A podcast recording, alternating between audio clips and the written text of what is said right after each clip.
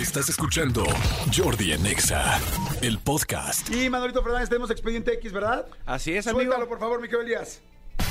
Expedientes X. Porque hasta los temas más irrelevantes merecen ser comentados.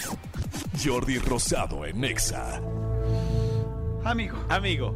Fíjate que te quiero contar este expediente, eh, quiero, si, si me lo permites, Por favor, eh, amigo, o- encantado. oficialmente, este, inaugurar una nueva sección dentro del expediente que son expedientes históricos. Ok. Expedientes históricos. Me que- gusta, Expediente Histórico suena bien. Este sí, de, de hecho, de hecho ya este el rector de, de- de este tipo de expedientes ya es Tony Montoya porque obviamente eh, eh, él fue el que propuso este expediente y es una caraja maravilla.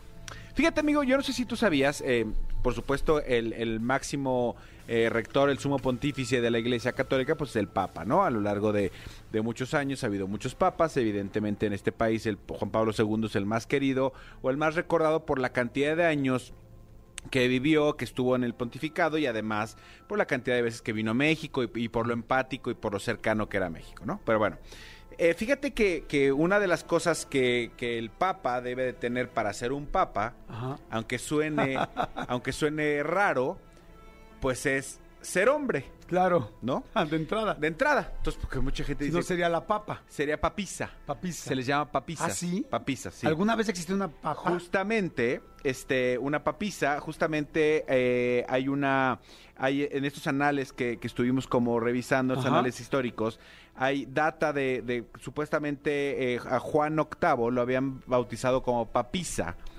porque era muy débil para manejar la iglesia de Constantinopla, entonces todo el mundo le dijo que era una papisa. O hubo otra, otro, otro caso en una, en una procesión, en una procesión del Corpus Christi, que es un recorrido que va desde la Plaza San Pedro de Vaticano hasta San Juan Letrán, que es donde está la Catedral de Roma. Este, estaban haciendo una procesión de Corpus Christi y de repente el Papa, que estaba en ese momento en, en- en funciones, se tomó las manos, se llevó las manos a la panza, le dio mucho dolor, mucho dolor, cayó al suelo y cuando se acercaron a, a ver qué pasaba, parió ¿Cómo crees? parió delante de todos, a la vista de todos No parió un bebé.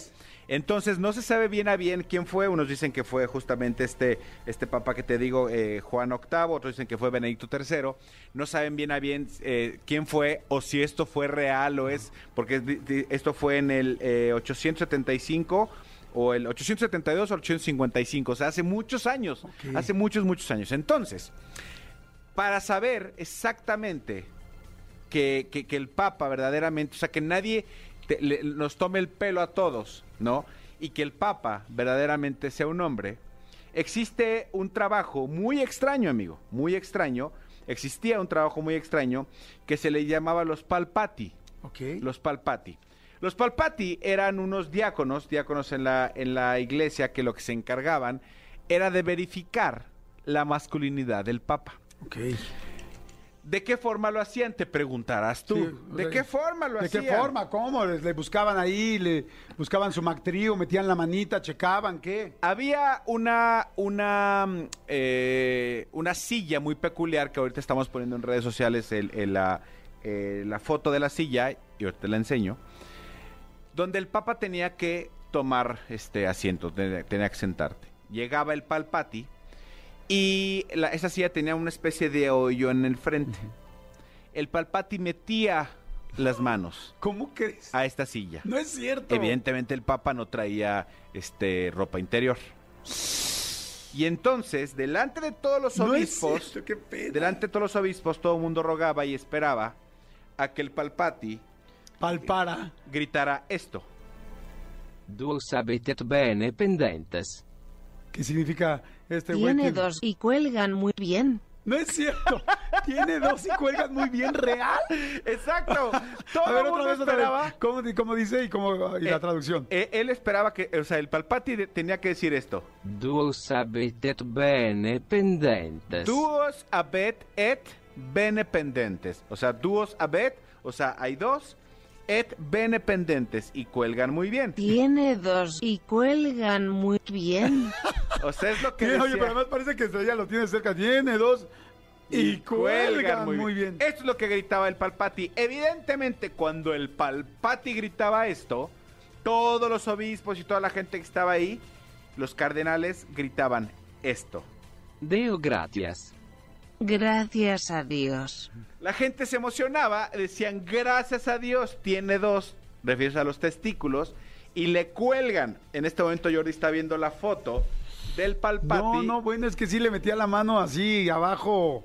O sea, está, el- está el asiento y hagan de cuenta que es un reposet y enfrente del reposet, como está cerrado de frente así, donde van los pies para, o sea, cuando todavía Como no si se fuera un pone. excusado. Como si fuera un excusado, exactamente. mejor, y entraran por el frente, con un hoyo así por abajo y tómale, te, vamos, te los vamos a agarrar. Ahora, habrá que, o sea, yo me imagino que, que- que, eh, parte de, de- de la chamba de este palpati, pues era calentarse las manos antes de que de, de, de- meter la mano al papa, Claro, ¿no? de palpar, si no, imagínate, o sea, que mano fría, este, sí tiene dos, pero están chiquitos, bien cogidos, pues no, güey, lo estás, estás bien frío. O sea, la verdad es que es una chamba bien, bien, bien, este, eh, peculiar que existía antes. Honestamente, no sé si sigue existiendo. No tengo idea, no, No, no hay creo, no hay registros de que así sea. Sí, difícilmente ahorita podría este, tomar el pelo un papa, creo Sí. yo. Aunque ahora, bueno, también hoy sería más conveniente porque pues hay tanta gente transgénero, hay tantas operaciones, hay tantas situaciones que podría, pues podría ser que alguien tuviera que checarse, ¿no? O sea, que- Sí, sí, sí, O sea, difícilmente yo creo que alguien así, un transgénero o algo, eh, podría Sí, o sea, como, ¿para qué vas a acercarse a la engañar a la iglesia. dices, o oye- acercarse a la iglesia, simplemente. O sea, a lo mejor no es como, como su prioridad este eh, ser papa, ¿no? Ser sumo pontífice. Pero bueno, la cosa es que estos son los palpati, así se, así se conocían, así se les llamaba, una de las chambas más raras o peculiares no manches. de la no. historia de la humanidad. Está buenísima, buenísima. Bueno, si ustedes... Ahora, y de ahí salieron los urólogos, yo me imagino, ¿no? Capaz que Sí. dijeron, oye, pues mira, soy urólogo. tal". Exactamente. Que el otro día conocí a un urólogo y le dije, ¿cómo decidiste ser urólogo, no? Porque evidentemente, pues, eh, eh, y me dijo, ¿sabes qué? Me gustaba mucho el asunto de las vías urinarias. Luego pensamos nosotros nada más que el asunto del urólogo es solamente el tacto, ¿no? De, especialmente en los hombres, ¿no? Del pene, de los testículos. Y me dijo, me gustaba mucho el asunto de las vías urinarias. Un día entré a una clase, me llamó la atención, me gustó y de repente dije, bueno, pues mira, aquí también hay como... También evidentemente los médicos buscan donde hay menos eh, saturación. Sí. Y entonces me dijeron, me gusta, es una chamba que siempre va a ser necesaria y, y, pues al final lo que quiere un médico es eh, salvarte. Un médico pues, evidentemente es completamente ético y profesional, no está pensando, eso, un ginecólogo no está pensando En otra cosa. otra cosa que no sea su trabajo, como un urólogo pues no está pensando en otra cosa que no sea cuidarte, ¿no? Exactamente. Entonces, ¿Por qué estudiaste urología? Por mis huevos. Por mis huevos y, y por los de ustedes también. Y por los Todos salvados, también. ¿no? Escúchanos en vivo de lunes a viernes a las 10 de la mañana en Exa FM 104.9.